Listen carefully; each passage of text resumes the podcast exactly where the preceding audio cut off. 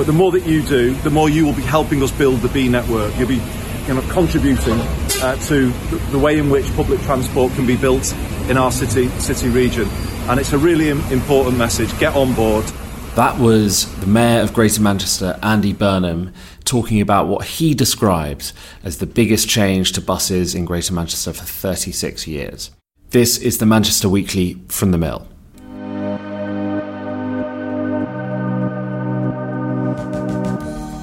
Hello, I'm Joshi Herrmann, the editor of The Mill, and I'm here with Dani Cole, who is stepping in for Daryl, or maybe I'm stepping in for Daryl and you're stepping in for me. Is that roughly what's happening, Dani? Uh, sounds like it, yeah. I've just come back from holiday and Daryl's now taking a bit of time off, so we're going to muddle through. We are recording this in the office, um, as we sometimes do, so if you hear the odd uh, tap in the way in the background or a bit of noise, that's because we're doing it in the Mill newsroom. But Dani, we've got some interesting stories to talk about today, including the fare cap on the buses, which is obviously a, a big story in, in, in, the city region. Um, we're going to be talking about the new Prime Minister, Liz Truss. We're going to talk about Ryan Giggs, who's facing a retrial.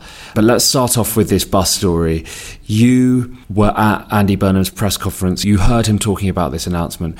What exactly has he done, and why is he saying it's such a big deal? Yes, so Andy Burnham has introduced um, a bus fare cap. So that means um, an adult single is two pounds and a child a child's fare is one pound.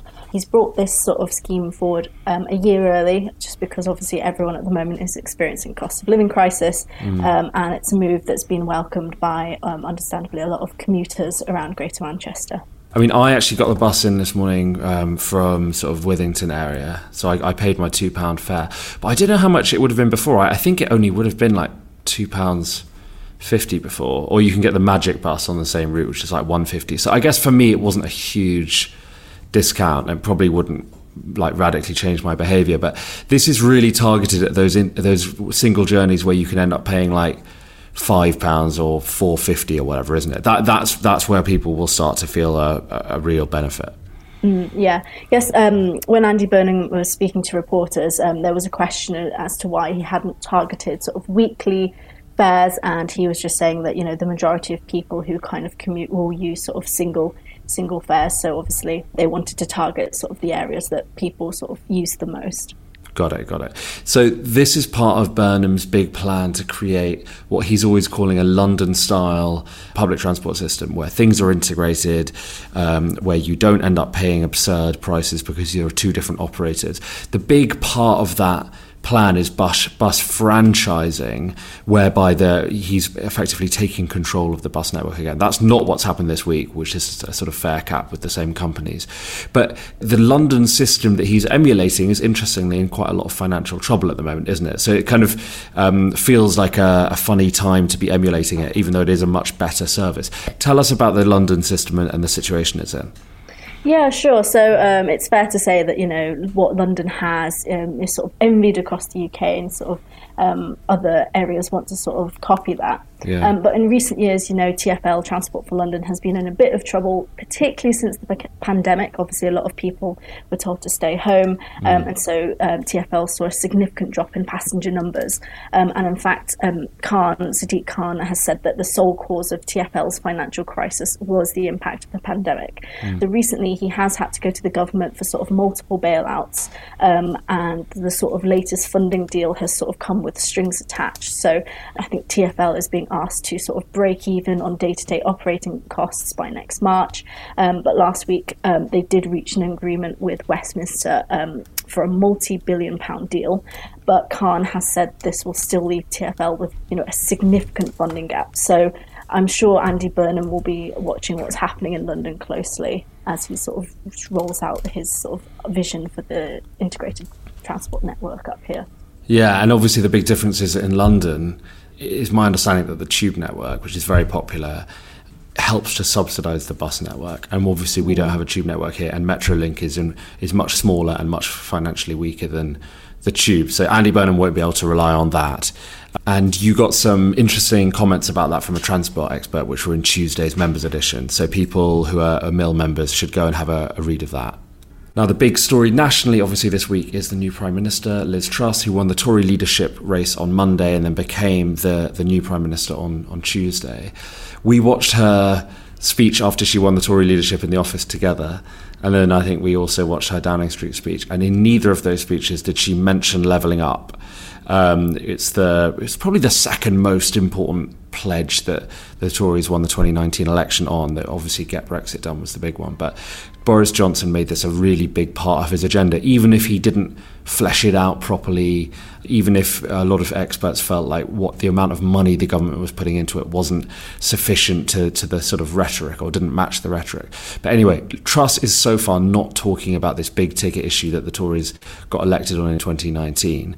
You watched Truss at her leadership hustings in, in Manchester last month, quite recently. Did you get a sense from that night that she cares about this kind of area of policy, this focus? Um, yeah, so when she was here in Manchester, it did seem as though she was saying sort of many things to try and get people on board, but she did draw on her time in Leeds. Um, she cracked a joke about being on the wrong side of the Pennines, hmm. but she did reiterate her commitment to Northern Powerhouse Rail, and she did mention specifically that she wanted to make the M62 the hi- super highway to success. Hmm. But um, apart from those sort of things, there wasn't too much discussion on levelling up, but um, you know, her mention of Northern Powerhouse Rail was, you know, obviously quite significant. Yeah, and that has been quite a significant thing because she has pledged during the leadership race to um, fund Northern Powerhouse Rail in full, whereas the government under Boris Johnson massively sort of toned down or um, they they limited the plans to a much more limited um, network of, of, of, new rails and, and, improvements and that kind of thing. So this this idea of having new very high speed uh, railways across uh, the north, she has said she'll do that. Obviously, you know we actually have to see whether she will do it because the government's going to have to spend like 100 billion pounds on on energy, uh, helping people to get through the, the, the, energy crisis. Whether or not that really happens, I mean, she also pledged during her leadership campaign to have a minister for the North who would have cabinet responsibilities, and it looks like that's not happening. So I guess we'll have to to keep an eye on that. She keeps mentioning Boris in her speeches, doesn't she? I think she started her Downing Street one talking about Boris, and she talked about Boris Johnson in her um, Tory leadership sort of acceptance speech as well. And I think, you know, there's an interesting thing here where she was the campaign, I suppose her campaign was the one that a lot of Boris Johnson's supporters got behind. A lot of his loyalists went for Liz Truss. But really, as, as a, an interesting piece in The Spectator put it on Monday, there's a real kind of economic break um, between what Boris Johnson was trying to do, which was quite an expansive state that was really going to try and get involved in bits of the economy where it's failed in the past and that believes in redistribution, at least on paper. And Liz Truss, who said on the on the weekend on a on a BBC TV show, you know, I think to quote, to look at everything through the lens of distribution, I believe is wrong. Uh, what I'm about is growing the economy, and growing the economy benefits everybody. That's a very different, obviously, outlook, economic outlook. As I said, she hasn't appointed that minister for the North at cabinet level. You know, we we had a, a we had a, a message from a reader after our Monday briefing where we mentioned, you know, her like sort of lack of talking about leveling up in her first speech. We had a reader say, you know, you, you guys have you have to give her a chance. It sounds like you're talking Liz Truss down at the first uh, at the first opportunity. So I guess suppose Dani, you know, are we going to give Liz Truss a chance? Um, here at the mill, we are scrupulously fair. So yeah, of course. okay, we're giving her a chance. Good a big story that's been breaking the past couple of days is that the Manchester United winger, um, legendary player from the 90s and, and early noughties, Ryan Giggs, he's going to face a retrial for allegedly assaulting his girlfriend. Um, his first trial collapsed um, last week. Um, jurors failed to reach a verdict after many, many hours of, of deliberations. Dani, what is Ryan Giggs accused of? So Ryan Giggs has been accused of sort of controlling and coercive behaviour towards his ex-partner um, Kate Greville, who is 36, and he is also accused of assaulting Greville's younger sister Emma on the same night that he assaulted um, his ex-partner Kate, sort of in November 2020. And a side note to that trial, or a, an important side note, was a social media post that Gary Neville did which obviously we're not going to re, you know, repeat on the podcast because there's this other trial coming up, the retrial. But that social media post, which was mentioned at the judge at the trial, it was seen as um, inappropriate. and it, he has been referred to the Attorney General. So there could be sort of implications and consequences for Gary Neville um, around the way he's responded to the trial, um, not just um, Ryan Giggs himself. Now, Dani, one story that you flagged uh, when you came in on Monday was that the City, which is a pub we've talked about a lot in the office and we've written about, Jack Dulhanty did a great piece after drinking there. It seems to have closed down. It's been going since, I think, 1904. Is, is, is it closing down?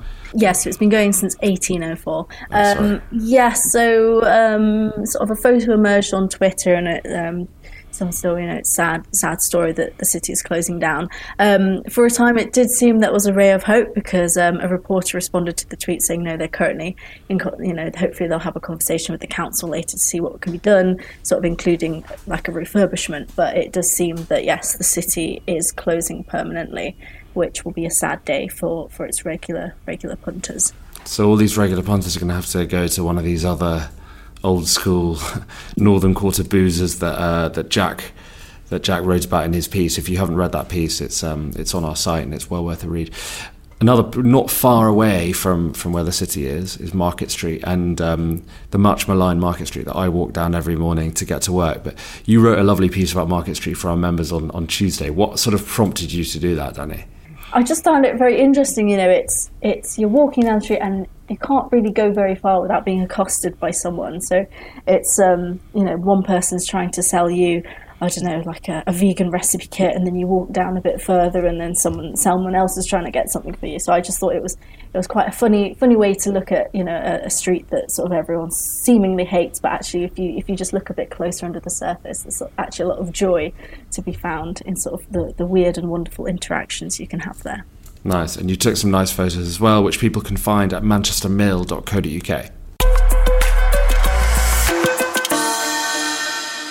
Now, Dani, we're in the newsroom and we like to give a little update about what's going on in the newsroom and, and what we're covering. Jack yeah. and I are working on another story about homelessness and, and, and, the way in which it's dealt with in, in Manchester. Jack's been working on the uh, inquest of a man who died at um, Strangeways. And you, I believe, have been um, writing about a clown in Bolton. Tell me about that.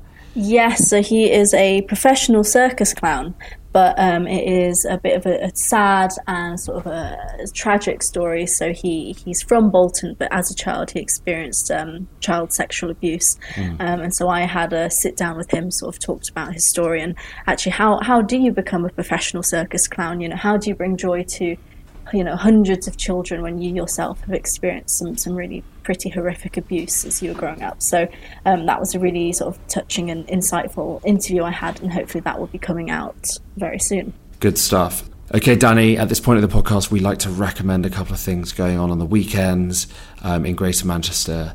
And my nod for the weekend is this festival it's called We Invented the Weekend. It's a festival of free time, is what they call it. It's happening on Saturday and Sunday across Media City, Salford Quays. They said they've got 250 activities, 25 venues and stages, 30 musical acts. It even says eight boat parties. It sounds good. And the idea of this, or the, I think the inspiration behind it, is the creation of the half holiday or basically of the weekend. So there's a, a guy called William Marsden who is a Mancunian um, he presided over this committee, which effectively won the right of, of workers, industrial workers in Manchester, to have a half holiday. Workers could leave at noon and relax in the afternoon or whatever. So that that's the kind of concept. It's like industrial weekend was created or first eked out in Manchester and then in Salford. So that's what the uh, festival is going to be based on. And yeah, as I say, it's on Saturday and Sunday. What's your nod for the weekend? Um, so I am going to be raving and misbehaving on Saturday evening. Um, Repercussion Festival is returning to the Warehouse Project. So Warehouse Project season is officially here. The lineup looks absolutely fantastic. So Little Simz, Jamie XX, and Fred again will be headlining. If there are any Fred again fans, then I'm sure you'll know that his Boiler Room set in London was absolutely phenomenal. So I'm sure there'll be a lot of uh, Fred again enthusiasts there when I go on Saturday. Unreal. Okay. Enjoy your weekend, everyone. We have a great Sunday episode coming up in which Jack Dulhanty and I talk about our five month, I think it, I think it's five month, maybe six month investigation into homelessness in Manchester, what's driving the figures, and whether the city is dealing well with, with one of its most pressing social problems. Listen out for that story of our investigation on Sunday, and um, have a lovely weekend.